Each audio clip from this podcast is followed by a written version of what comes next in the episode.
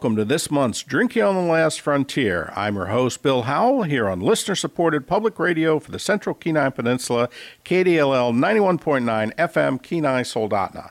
As always, thanks to Recess Duty for playing us in with our theme song.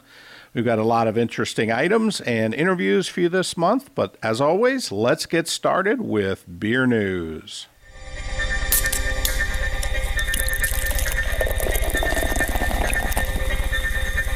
Hoodoo Brewing Company in Fairbanks is currently celebrating its 10th Oktoberfest. There are numerous special brews and events taking place until Saturday, October 1st. If you're in Fairbanks, be sure to check things out. We will have an interview with Bobby Wilken, the brewery's founder and owner, later in today's show. Seward Brewing Company closed for the season on Sunday, September 11th. They'll be back next spring. 49th State Brewing in Healy will be going into its winter hibernation this weekend, with Sunday, September 25th, being its last day open until next spring. After a two plus year hiatus, Alaskan Brewing is reviving its longtime fan favorite staple, Winter Ale. Hitting shelves this September for its first ever can run, the Winter Ale promises to bring uniquely Alaskan flavor to drinkers nationwide in an easy drinking winter warmer brew. Brewed in the style of an English Old Ale, the copper colored brew balances the sweet, heady aroma of spruce tips with the clean, crisp finish of Chinook and Sterling hops. The Winter Ale boasts a hearty 6.4% alcohol by volume and a mild 22 IBUs, complementing the brew's malty richness and spruce notes with the warming sensation of alcohol. It's the Winter Ale's use of locally sourced Southeast Alaskan spruce tips which make it unlike any other beer. Spruce tips are a bright green new growth at the end of a branch. The trees hunker down for winter, then in the spring they send out this tender new growth that yields a light citrus flavor when boiled. Alaskan Brewing spruce tips come from the small town of Gustavus, just outside of Glacier Bay National Park. Blessed with an abundance of spruce trees and a vibrant community, the entire town takes to the forest to trim the sweet conifer needles from the branches once a year. The use of spruce tips dates back over 10,000 years as a traditional food source for Alaska's First Peoples. Finally, I am currently teaching a class on beer and brewing at Kenai Peninsula College. The class started on Tuesday, September 20th, but it's not too late to join. It's entitled Craft Beer on the Last Frontier and meets every Tuesday evening from 5:30 to 6:45 p.m. at the Kenai River campus in Soldotna. The last class will be on Tuesday, November 22nd. The cost is $50, which includes beer samples in each class and a notebook to record your impressions of each beer tasted. If you'd like to learn more about beer in general and the beers of Alaska in particular, here's your chance. You can register on the KPC website or call 263 0330 for more information. That's it for this month's beer news. Next, we'll have an interview with Paul Wheeler, the owner brewer of Haines Brewing Company. Need to make a change? Education is the key. Kenai Peninsula College can help you develop a skill and earn a degree that leads to a new career. Think you're too busy? Earn a degree on your schedule with KPC's online, night, and weekend classes. Compare tuition with other universities, and you'll see that KPC is a great deal. Take the first step and register for fall semester. Call 907 262 0330 for more information. Paul Wheeler, the owner and brewer at Haines Brewing Company. Paul, how are you doing this fine day, sir? Oh, I'm doing great, Bill. How's the weather down there in Haines? Oh, it's raining right now. typical, typical September afternoon. How'd your summer go there in Haines? Oh, pretty good. Kind of got a little bit slower start at the beginning of the summer, but it kind of amped up throughout the summer, and by August, we're looking pretty close to our 2019 numbers. And this month looks okay as well. Cool, cool. And you guys had the uh, the Haines Beer Festival back in, in May for what the first Yeah, time in three years or something. Yeah, well, two, anyways. Yeah, it was good to have that back. We had a sold out crowd again, and quite a few uh, beer vendors showed up, and a lot of fun. They uh, rearranged the venue a little bit and spread it out more throughout the entire fairgrounds, and, and there was a lot of good feedback on that. It was just a lot more room to roam around and have fun. I hear they didn't have a brewer's dinner though. I was disappointed to hear that. and That was always the best part, in my opinion. Uh, yeah, me too. That's basically the favorite part for me, and uh, I know it is for a lot of the brewers. Um, but yeah, that, when they had to make the decision to get their permit, it was still pretty tight as far as the whole COVID thing, and so they decided not to have the dinner. Does that mean it's going to be back next year? I got a feeling, yeah, Okay. yeah, I hope so. Well, good. I gotta I gotta try and make it back down there for uh, for another. Uh, it's It's been a while, so I'm, I would look forward to getting down there again. So, other than that, how's everything been going uh, with your uh, your business? How's your staffing been? That's been one of the big complaints I've been hearing all around the state. People can't get any help in. Well, we're still just the three of us, and so we're pretty solid that way. Maybe next year we're looking at a little bit more increase of cruise ship traffic next year, so maybe we'll have an extra um, counter help or counterintelligence or somebody to help fill in on the busier days. But other than that, yeah, we've not had a problem. Have you had any uh, supply issues? I've heard a lot of people complaining about not being able to get bottles, Well, cans, not for the not for the brewery side. We, you know, we had our our swag side. You know, t-shirts and hats. We ordered those way back in May, and we finally got our t-shirt order in couple of weeks ago at, at you know end of the summer, and Yeah, a the little- hats haven't even late. showed up yet.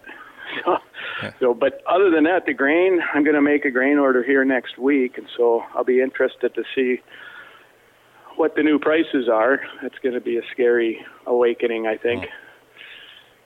But- Yeah. How's everything else going? You got any? Uh, what are you brewing these days? Anything new and exciting? Oh, well, right now we got in the kettle um, a batch of the spruce tip. We're still running uh, plenty of spruce that we've harvested over the last couple of years. But we have uh, a new brew that we brewed for the beer fest. I'll have another event, and that we call the 34 knot sweet gale ale. And it's a gruit style. Okay. And if you know what a gruit style is, it's something that happened before the German Reinheitsgebot. A lot of breweries and beer was made out of a concoction called gruit. And uh, the three main ingredients in, in a gruit are um, sweet gale or bog myrtle, and uh, Labrador tea, and uh, what's the third one? Yarrow. And we have all three of those growing right around here. Actually, we harvest the yarrow just right outside the brewery, and so it's a no hop beer. And it's uh, it went so well in the spring when we first brought it out that we had to pull it off the tap line so we had could save some for the beer fest. And uh, we brewed that oh about three weeks ago, and uh, it should be on tap here in another week. So looking forward to that. It's a really fun, fun, interesting beer. How does it? And Uh, it- how does it keep? You know, I mean, I know that was one of the reasons they stopped using gruit and started using hops in the first place was because hop. How does it? Hops, How does it keep? yeah, hops ca- will help them the beers. To Oh keep. well, it it doesn't keep very well at all because we drink it all. Okay.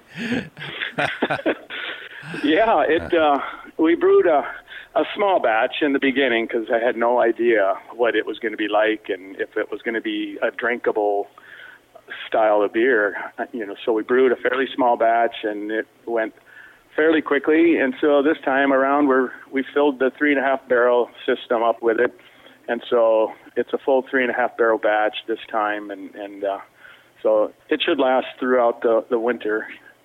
But uh, yeah, Well, that's yeah, cool. a lot of folks are looking forward to having it come back.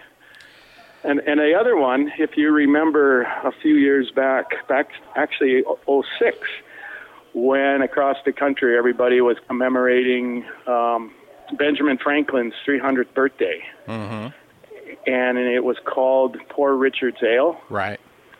and that was a colonial style. Um, made with molasses and corn and, and barley, of course. And um, well, we liked it enough. Um, over the years, we started adding spruce uh, spruce tips to it as well, and that became a fairly popular beer. And so we haven't had that on since 2017, and so it was fun to uh, get that going this fall. And uh, actually, it, we just put it on tap last week, and so got some pretty good reviews on that. And because it's our recipe and not the the national recipe, we had to change the name, of course. Instead of Poor Richard, we call it Broke Dick. And so it's kind of fun. It's shock for some people to to order it, but it's it's pretty fun. It's fun beer. You were also doing your regular uh, Yeah, spruce tip yeah, one too, got- which which is one I always really really liked. I thought your your spruce tip was one of the best Yeah, ones out in the state. yeah, that's yeah, that's basically our our best selling beer Mm-hmm. through the summer months, and uh, and because of COVID, we didn't go through as much of it, um, especially in 2020, and had enough uh, supply of spruce tips that we we've been it's been on tap, you know, for the last couple of years, and we've not run out of it, and it's looking pretty good this year as well to keep it on tap throughout the winter. cool. So you got Yeah. anything anything else new and interesting coming down the pike? You you doing anything Well, equipment wise right- or anything? Well, we every year we do uh, a specialty with New Zealand grown hops. Um, we've used the Motueka and uh, the Nelson uh, Sovereign um, hop, and uh, this year we're doing the Wakatu, and it's it's um, it's a six percent, fifty five IBU uh, single hop IPA, and uh, it's pretty tasty. We've been going through it pretty good too. Yeah, I think I, I had the uh, the Motueka one when you had that one on. Yeah, Motueka, uh, yeah. Motueka, yeah. And uh, yeah, that was one very actually good. has grown. That one's grown popularity throughout the country. I've I've seen Mm-hmm. I've seen it on tap. Uh, you know, quite a few different breweries. But uh, so yeah, that's actually a really fun fun one to have. So can we expect to see uh, up at Anchorage for the uh, Alaska Beer and Barley Wine or whatever we're calling it these days? The the January, Yeah. January Beer Festival. Yeah, we'll see. Um, it's a little ways off yet, but uh, that's a pretty pretty easy time of year to get away from here. But uh, uh, my issue is crossing the border. Um, the last couple of times was uh, pretty iffy, and they want me to have the border Canadian border wants me to have a bond and go through an agency to do that. And looking into it, it was Jeez. quite Just- expensive. Just to drive uh, drive on Yeah, the highway just to- from Haines, huh? Yeah, taking uh, 60 gallons of beer across the Canadian border, they consider that a commercial endeavor. Wow. And so um, I've worked it out in the past where I've been able to ship it with the with the AK people, and uh, I don't know. I'll have to look into it and and see what happens. But I'd I'd like to. I haven't Yeah. been out of haven't been out of Haines in two years, so it's be be nice to kind of stretch my legs a little bit. Uh, we'd love to have you up there. It's always nice, you know. That's what I really enjoy at that festival is to to visit with the breweries that I don't get to go to very often. You know, the ones Yeah. in Anchorage and here in the valley. Well, that's that's just a few hours drive, but you know, talking to folks like you and Skagway and uh, you know Juneau and places that are a, a lot harder to get to. Uh, that's that's one of like the high point of the festival for me. So hopefully, hopefully you'll be able to make it. Yeah, So- it'd be nice to bring a little more Southeast Alaska up there. To show off our stuff, you know. Hey, yeah, and you got really good stuff. So that's you know, that's uh, that's the issue. If you you got to get you onto the get you onto the big stage so everybody else can experience it. Right. So, so what else you got going on? Anything uh, you making any changes to your equipment lineup or anything like that that you foresee in the oh, near future? Not, yeah, not too much actually. Really, kind of just been on, you know, the whole COVID excuse. You know, just uh, kind of took the wind out of our sails there back in 2020, and and uh, we're just kind of catching back up now, and and looking into.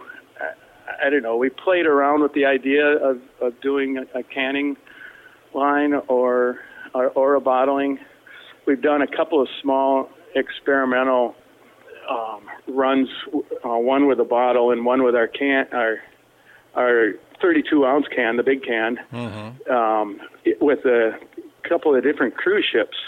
We got a contract with the the Queen Elizabeth of the Cunard line, uh, which was a lot of fun to do, and made up a special label for them, and and uh, so it was just we're just dabbling in, in that area a little bit, but it's just such a Haines is such a unique area where the, the the shipping of anything is just so incredibly expensive. I was just looking at the numbers of uh, the grain prices over the last six or seven years because we haven't raised our prices in that long a time, and the grain prices went up about 15 percent, almost 18 percent over that seven-year period, and most of it was last year. And uh, the shipping of that grain, on the other hand, went up 100 percent. And I don't quite understand that, but I kind of do, but I, I I can't say those words Yeah. on the radio. Yeah, well, I'll say the I'll but, say uh, the words Jones Act.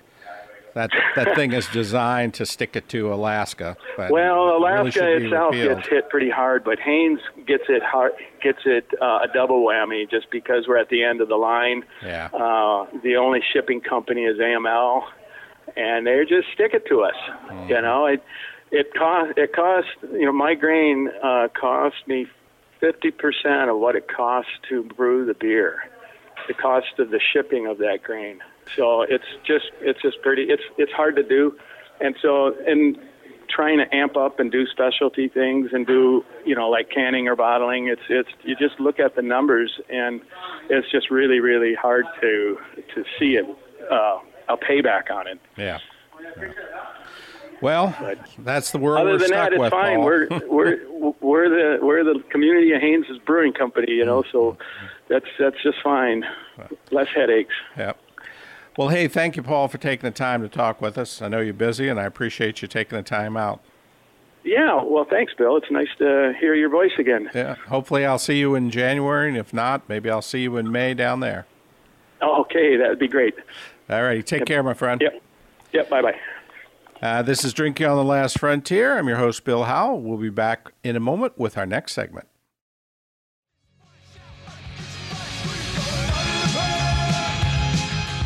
Hello, this is John Jackson, host and producer of Deeper Cuts Radio.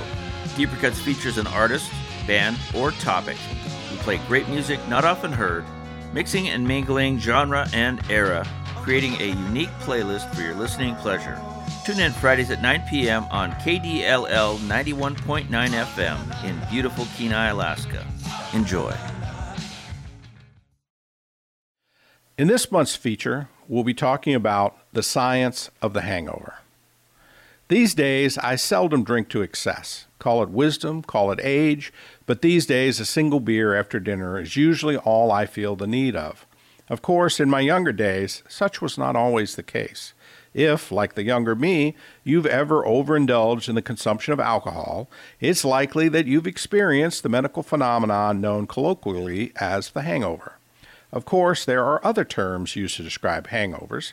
Here are just some I managed to find with a few minutes research online black dog, blue devils, bottle ache, bust head, carpenters in the forehead, crop sick, gallon distemper, hair ache, Jim jams, Katzenjammer, morning fog, wooden mouth, and the zings. Given that they're such a widespread health phenomenon, it's perhaps a bit surprising that scientists still don't fully understand the causes of hangovers. They do, however, have a scientific name for them veisalgia. It's far from clear why, after all traces of alcohol have been fully expelled from your body, you can still experience a load of awful symptoms, including headache, dizziness, fatigue, nausea, stomach problems, drowsiness, sweating, excessive thirst, and cognitive fuzziness.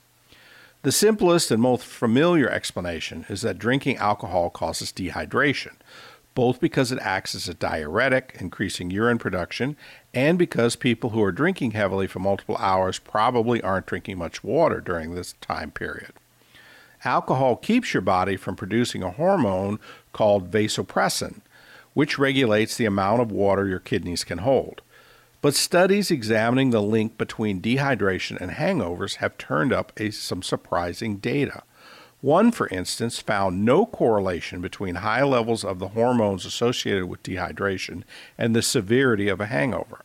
It's most likely that dehydration accounts for some of the symptoms of a hangover dizziness, lightheadedness, and thirst, but that there are other factors at work as well. Most scientists believe that a hangover is driven by alcohol interfering with your body's natural balance of chemicals in a more complex way. One hypothesis is that in order to process alcohol, your body must convert the enzyme NAD plus into an alternate form, NADH. With an excessive buildup of NADH and insufficient quantities of NAD plus, the thinking goes that your cells are no longer capable of efficiently performing a number of metabolic activities, everything from absorbing glucose from the blood to regulating electrolyte levels. But this hypothesis, too, has been contradicted by data. In studies, people with severe hangovers weren't found to have lower levels of electrolytes or glucose in their blood. The most compelling theory, at least at the moment, is that hangovers result from a buildup of acetaldehyde, a toxic compound in the body. As the body processes alcohol, acetaldehyde is the very first byproduct, and it's estimated to be between 10 and 30 times as toxic as alcohol itself. In control studies, it's been found to cause symptoms such as sweating, skin flushing, nausea, and vomiting. These effects are compounded by something called glutamine rebound. As a depressant, alcohol dampens the body's production of a natural stimulant called glutamine.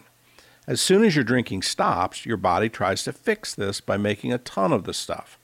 Since most folks do their serious drinking late at night, that means your brain is full of stimulants just as you're getting to sleep. This can make the grogginess of a hangover feel even worse. Hangovers could also be driven by the way alcohol messes with your immune system. Studies have found strong correlations between high levels of cytokines, molecules that the immune system uses for signaling, and hangover symptoms. Normally, the body might use cytokines to trigger a fever of inflammatory response to battle an infection. But it seems that excessive alcohol consumption can also provoke cytokine release, leading to symptoms like muscle aches, fatigue, headache, or nausea, as well as cognitive effects like memory loss or irritation. So, why do some people get hangovers more easily? Life, alas, isn't fair. Some people are extremely prone to hangovers, and some can drink with impunity. It seems that genetics are partly to blame. Some people, disproportionately those of East Asian descent, have a mutation in their gene for the enzyme alcohol dehydrogenase that makes it much more effective in converting alcohol into the toxic acetaldehyde. Unfortunately, a significant part of this group also has a mutation in the gene for the enzyme that performs the next metabolic step, leading to a much slower conversion of acetaldehyde into acetic acid. As a result, excessive buildup of acetaldehyde can happen quite rapidly. This is known to cause an immediate alcohol flush reaction, colloquially known as Asian glow, but might also play a role in hangovers the day after drinking. Why do some drinks cause hangovers more easily than others? Because the ultimate cause of a hangover is, after all, alcohol, Drinks that pack more alcohol into a smaller volume are naturally more likely to give you a hangover. Shots of liquor, in other words, are more dangerous than mixed drinks, beer, or wine. There are other factors that affect who experiences hangovers much more readily. After having the same number of drinks, women are more likely to experience hangovers than men, though this simply seems to be a result of the fact that women generally have a lower body weight as well. If you control for body weight and compare a man and woman with the same blood alcohol content, their chances of a hangover are similar. There's conflicting evidence over whether hangovers become more frequent with age. Some studies have suggested that adolescents are less likely to experience hangovers, but a recent large scale survey showed the opposite that even controlling for total alcohol consumption, drinkers over the age of 40 experience fewer and less severe symptoms. The authors noted that it's possible, though, that they consume the same amount of alcohol but with less intensity, spreading their drinks out instead of binging. Beyond that, though, some drinks happen to have higher levels of congeners, trace chemicals produced during fermentation, that contribute to hangovers. Studies have shown that high congener, darker colored liquors like bourbon and whiskey lead to more severe hangovers than lighter colored or clear liquors like vodka, which has none. A Dutch study systematically looked at the congener content and hangover risk of ver- a variety of types of alcohol. It ranked various drink combinations by their congener content versus the severity of the hangover produced. The drink with the least congeners, pure ethanol mixed with orange juice, produced the least severe hangover followed in order by beer, vodka, gin, white wine, whiskey, rum, red wine, and worst of all, brandy. One particular congener, called methanol, also known as wood alcohol, found in the highest levels in whiskey and red wine, has received a large amount of the blame due to studies showing that it can linger in the body after all alcohol has been eliminated, perhaps accounting for the enduring effects of a hangover. This, incidentally, could explain widely held belief that mixing different sorts of liquor can cause a hangover. A greater variety of congeners could well lead to a wider variety of effects. It can't, however, explain any beliefs about the order of these drinks. Despite the age old adage, liquor than beer, you're in the clear, beer than liquor, you've never been sicker. So, how can you prevent hangovers? The most effective solution is also the most obvious don't drink alcohol or at the very least, don't drink to excess. If you're set on drinking a fair amount, though, there are certain things you can do to minimize your chance of a hangover and the severity of its symptoms, and they're all pretty intuitive.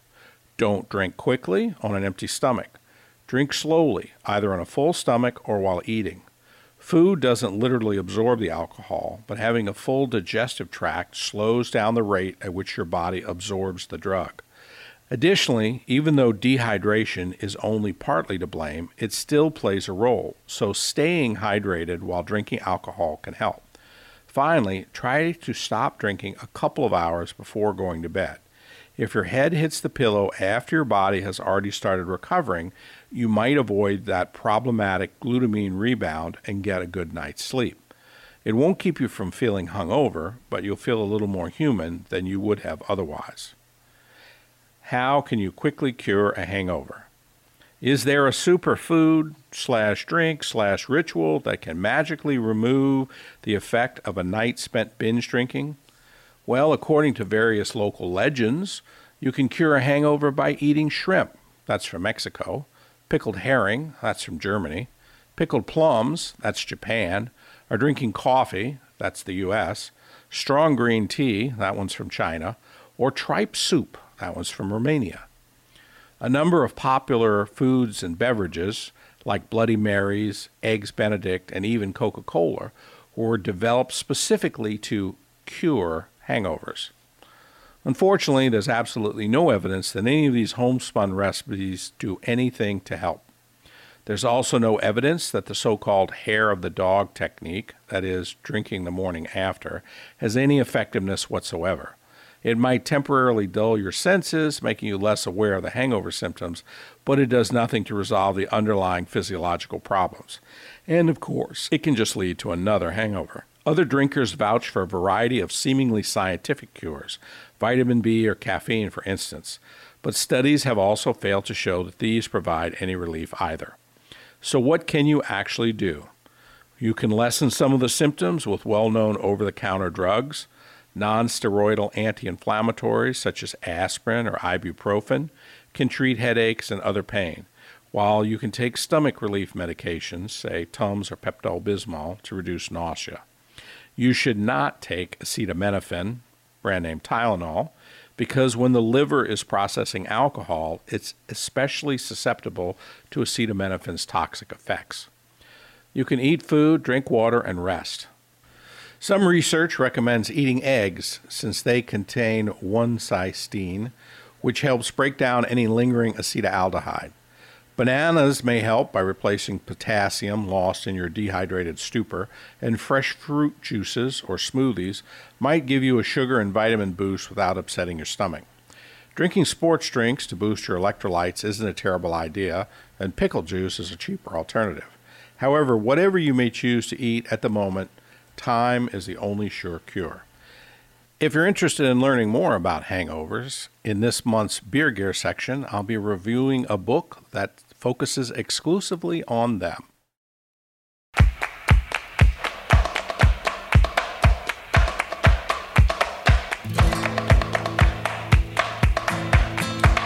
Tune in on Sundays from 7 to 9, where I, Josie Oliva, will be your host for Pickled Beats, a radio show that explores obscure subgenres and oddly specific themes, right here on Pickle Hill Radio, KDLL.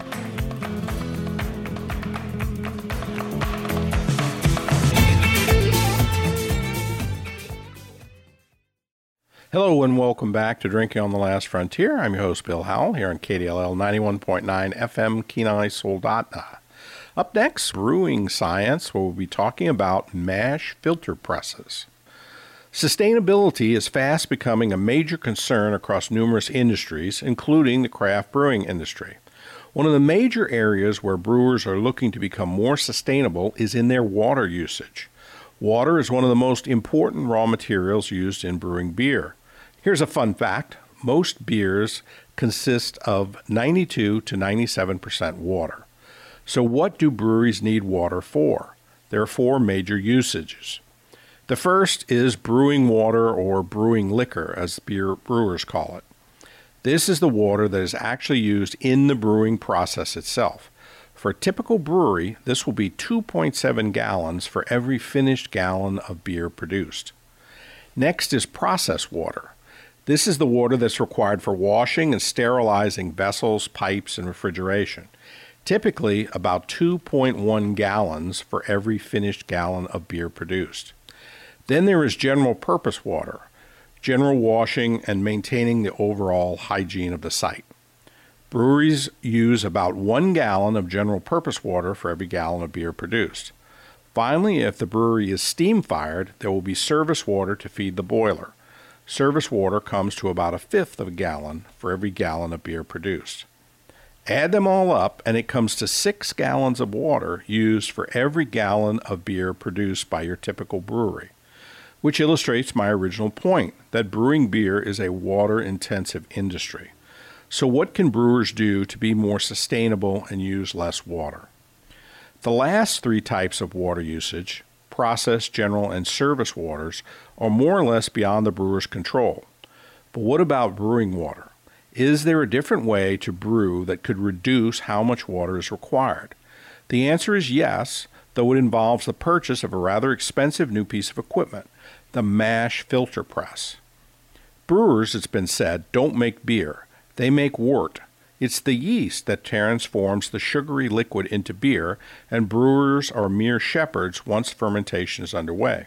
While winemakers need only crush grapes and collect the sugary juice, Brewers must liberate the fermentable sugars locked inside the kernels of grain during the mash. This controlled steep in hot water hydrates the crushed grains and allows the enzymatic transformation of starch into sugars before the sweet wort is separated from the leftover grain solids, a process called lautering, and then boiled to complete the process. Most American craft brewers and home brewers approach lautering by leveraging an important characteristic of the barley kernels, their fibrous husks.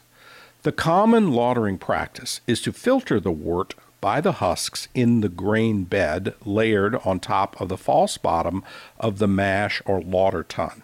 In contrast, the mash filter press mechanically separates the wort from the spent grains with pressure and cloth filters.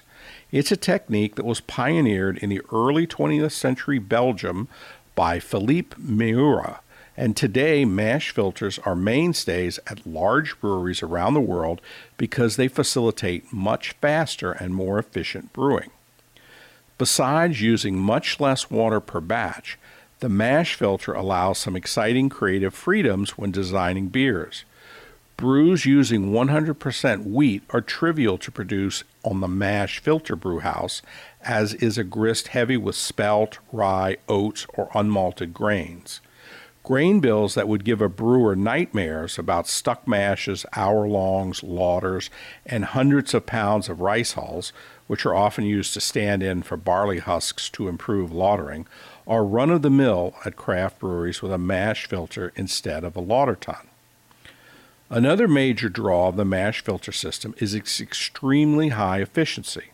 98% or more of the grain sugars can be extracted in the mash, an impressive number compared to our standard homebrew efficiency of 72%, largely because the grain is so finely crushed during the mill in. Instead of using the roller mill typically used in a brewery to ensure that the grain is crushed uniformly without overly damaging the husks important in lautering, a mash filter uses a hammer mill that turns the brewing grains into a fine powder. The very small particle size is the key to the high brewhouse efficiency. Let's look at one example of a mash filter. The automated 17 barrel brewhouse built by Wisconsin's Ager Brewing Systems that is designed with a small scale Meura 2001 hybrid mash filter at its core. The mash filter itself is a 15 foot long coffin shaped frame that is connected to the brewhouse with pipes, hoses, and Ethernet cables. Brewers run the system from a master control computer that manages everything from grist hydration to mash temperature steps to post boil whirlpool speeds. It's a level of automation that, like the mash filter, is usually only seen at much larger breweries. The mash filter frame holds 45 plates that each contain a fine cloth filter and an inflatable membrane.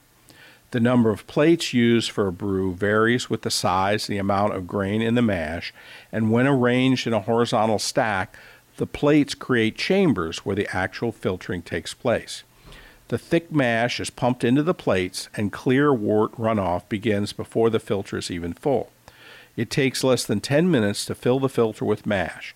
In another 15 minutes, all the mash is transferred out of the mash tun, and the first pneumatic compression begins.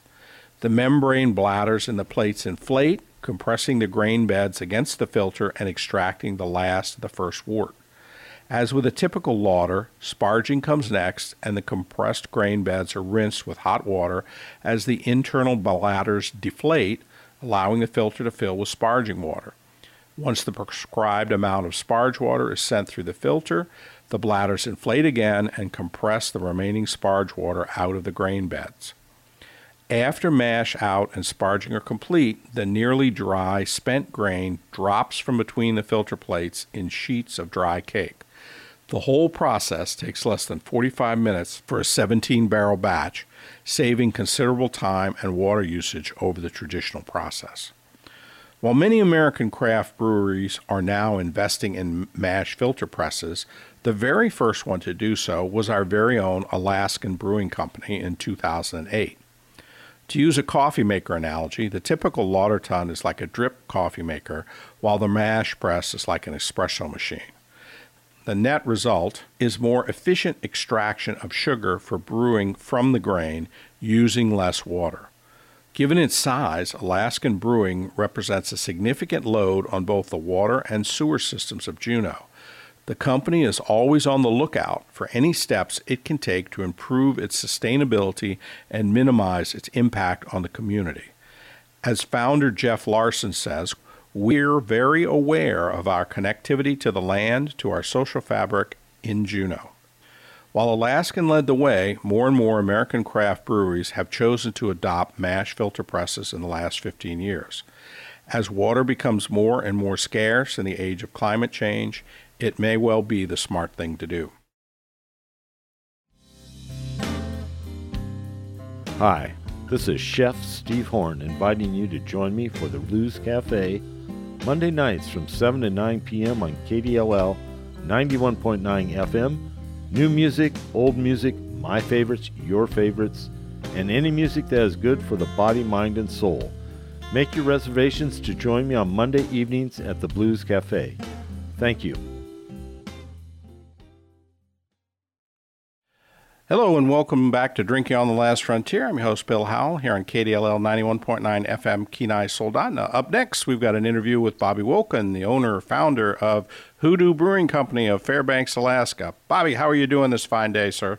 I am doing fantastic. How are you doing? I'm doing well. How's the weather up there in the Fairbanks? Has winter got to you uh, yet?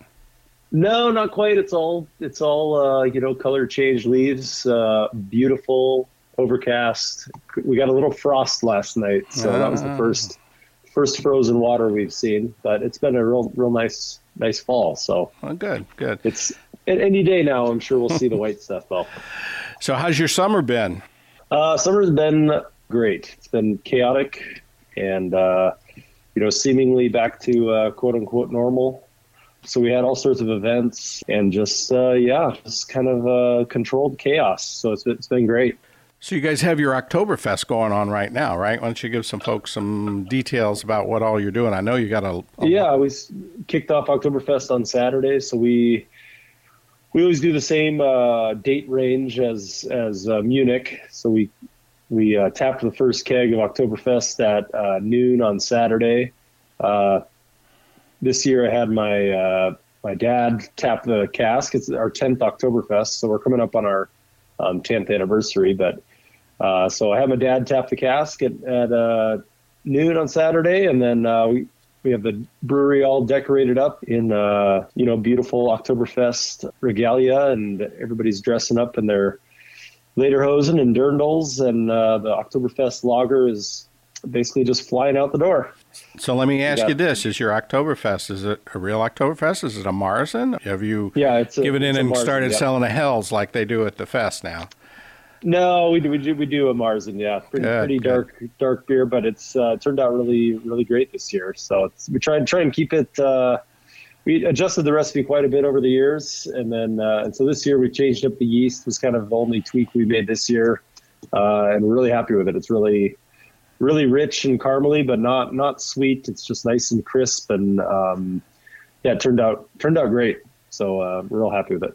And you do a pretty regular thing where you, even over the course of the summer, and right, where you're tapping a cask, typically like the first first Saturday of the month. I'm trying to remember now. Yeah, actually, we do it uh, every Saturday. I think we every Saturday. Uh, every okay. Saturday, uh, and we number the casks. I want to say we're up into the 400s now. So it's wow. every Saturday for seven or eight years. We yeah we do um, all sorts of all sorts of things. We'll we usually fill the cask with um, beer that we kind of have in the cellar, and we'll it's almost an infusion. You know, we'll add spices or fruit or berries or chocolate or um, all really anything we can think of. We'll come up with uh, interesting combinations of things. And so yeah, that's our our cask Saturday. So we tap that every Saturday at noon, and uh, we got a pretty pretty loyal uh, cask Saturday following that comes by at you know 11:59 and gets a pint of the cask, and it's really fun.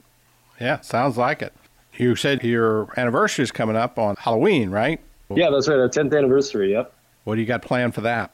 We are every year we make a, um, a pumpkin ale with you, locally grown pumpkins. You'll so. be you'll you'll be forgiven for that. yeah, it's delicious. uh, we, we've uh, when we first made it, I think we first made it for our first anniversary, and uh, I kind of surveyed all my all my brewer buddies at breweries all around the country and uh, kind of asked them what they did for spices and kind of making these spiced pumpkin beers and uh, so you know they said, oh yeah, we use this much per barrel or this much per gallon of uh, this kind of spices. So kind of took their advice and really took the average of the amount of spices they put in their beers, and I cut it in half because usually to me the pumpkin ales are uh, way too way too much spice. So ours has what I like to think is a perfect amount of spice, and then we, we actually put a, uh, little bit of lactose in it, so it's kind of a cream, creamy. Um, we call it pumpkin pie in a glass. So it's really still tastes like a great beer. A little bit of pumpkin spice, a little bit of uh, uh, creamy lactose. So this year is no different. We were going to uh, kind of make an imperial version of it for our 10th anniversary. Really kind of change it up a little bit, but um, it got basically uh, we we decided to not do that. We're just going to make the beer that we we love to have it every year, and we're just going to make this the same beer. We just are uh, going to pick up the pumpkins today uh, here in town, and then uh, we're going to roast them up, and uh, we are brewing the beer next week. So yeah. Other than that, uh, we we just as with any holiday, we we we spend a lot of time decorating the brewery. So the tap room of course, will all be decked out Halloween style and uh, and kind of 10th anniversary style, and um, and the beer garden, of course. And other than that, it's uh, you know just 10 years of uh, 10 years of beer. Hmm. So you guys uh, like fully recovered from uh, COVID, you know, in the sense of you got all your staffing back to where you wanted it, and all those kind of those kind of uh, yeah. in-house issues. Yeah, you know, we we actually didn't really lose lose much staff. We kind of scaled back when when when it all happened. We, you know, had a big staff meeting. Like, you know, I don't know what's going to happen here, but we may have to kind of lay people off. And uh, we, when it came down to it, we gave everybody a choice. We just said, you know, we can lay you guys off. We can lay a few of you off because we obviously needed less people and we're trying to save the business at that point. Um, uh, or we can, uh, you know, reduce shifts and kind of split it between everybody. And basically, everybody just opted to stay on staff and just work a lot less, which turned out to be just awesome, you know. And then when things, you know, semi opened up a month or two later, we still really had all of our staff ready to go uh, at any time. And then we were at that point canning a lot more. And so a lot of our staff was just jumping on the canning line or wherever they were needed. You know, relatively quickly, uh, we we kind of needed all of our staff back. Um, so we never we never really lost them, and we still have really a lot of the staff that we had before COVID, they kind of just stuck with us. Yeah. Um, pe- people like to like to work there, so they generally uh, they generally stick around, which is we're very you know at, anybody that's in business knows that that that's a big blessing. So um, yeah, we have a great staff that that um, has generally stuck right through it. And um, as far as you know, producing beer, uh, yeah, we're basically. It seems like we're back to back to where we were. It seems like we're and then some. I think this year we'll probably produce more beer than we ever have in a year. So yeah, there's a in kind of the the bar chart of our um, barrelage every year. There's definitely a divot in 2020, um, but it seems like we're back on the kind of trajectory we were at before, which is just um, just a nice manageable level and a nice little small brewery, and uh, you know everybody's happy. So. You mentioned doing more canning. Have you had any uh, supply issues with getting what you needed, what you need in for canning, or anything else? Yeah, you know, we definitely went through a lot of uh, supply issues with um, cans.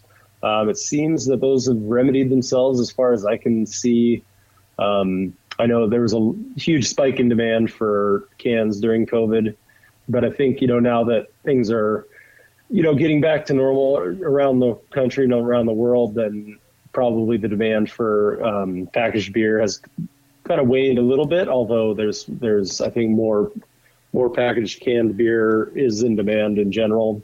But we've we've kind of you know weathered that storm and kind of did what we had to do to to get cans and uh, it was scary at times, but about uh, you know right right as COVID was happening, we were doing an expansion just a kind of a, a little bit more tank space in the brewery and uh, and getting a new canning line. So we to get those kind of squeeze those into the brewery, we rented a um, a building about a block from us, and um, to store grain and cans and uh, growlers and all the things in. So that building kind of seemed like it was going to be a little too big for us, but but now we've now we've kind of dedicated a corner of it just to hold uh, you know thousands and thousands of cans um, just to kind of secure our supply uh, to make sure you don't run out. You know, it's kind of it's kind of a you know hoarding the toilet paper type thing, but um, it's really just ensuring that we don't run out because you know that's kind of the last thing we would want is to have that be the thing that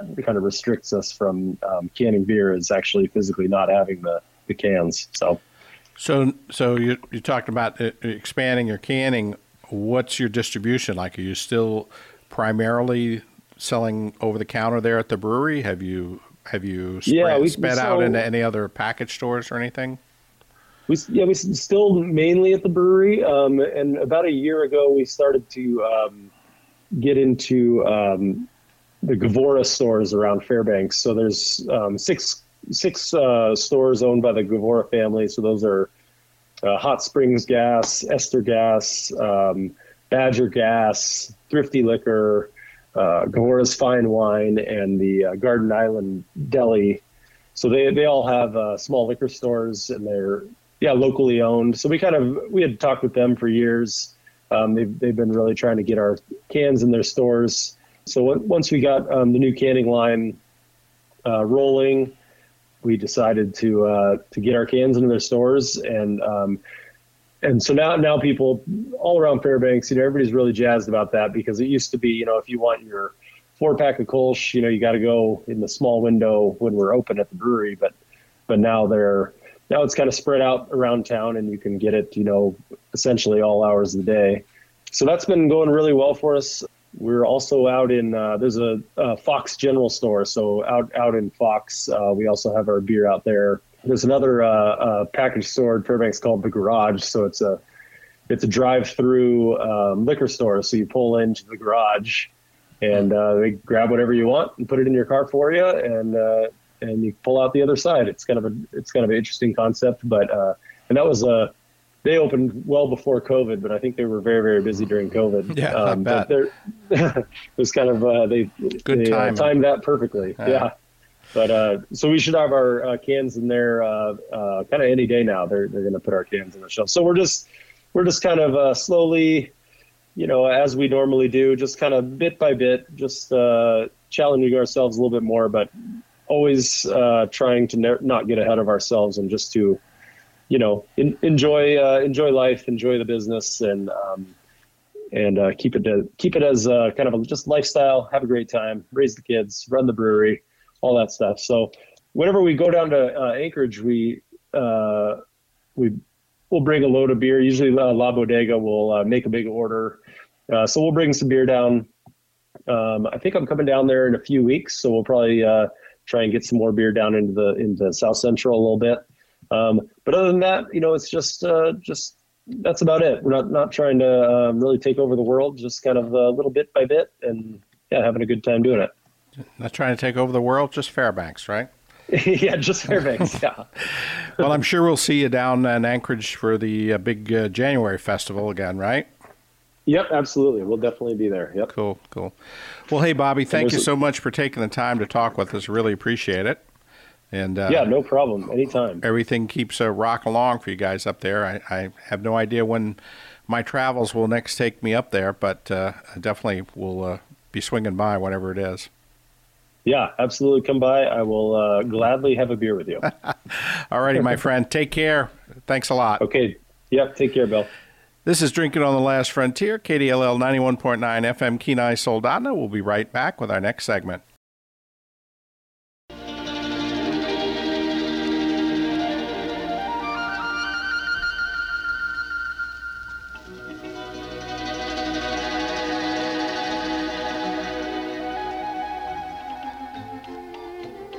Howdy, folks. This is Murphy from the Veritas Variety Review.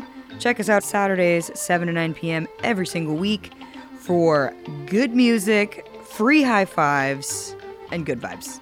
Catch you then. In this month's Beer Gear, the first item I'd like to call to your attention is another newly released book. It's titled The Botany of Beer An Illustrated Guide to More Than 500 Plants Used in Brewing by Giuseppe Caruso. This book is a comprehensive and beautifully illustrated compendium of the characteristics and properties of the plants used in making beer around the world. The botanical expert Giuseppe Caruso presents scientifically rigorous descriptions accompanied by his own hand drawn ink images of more than 500 species. For each one, he gives the scientific classification, common names, and information about morphology, geographical distribution, and habitat and cultivation range. Caruso provides detailed information about each plant's applications in beer making, including which of its parts are employed, as well as its chemical composition, its potential toxicity, and examples of beers and styles in which it is typically used. The book also considers historical uses, aiding brewers who seek to rediscover ancient and early modern concoctions. In all honesty, for most casual beer aficionados, this book goes into way more detail than they will find interesting. It's more for the hardcore beer lover or adventurous brewer, either commercial or home.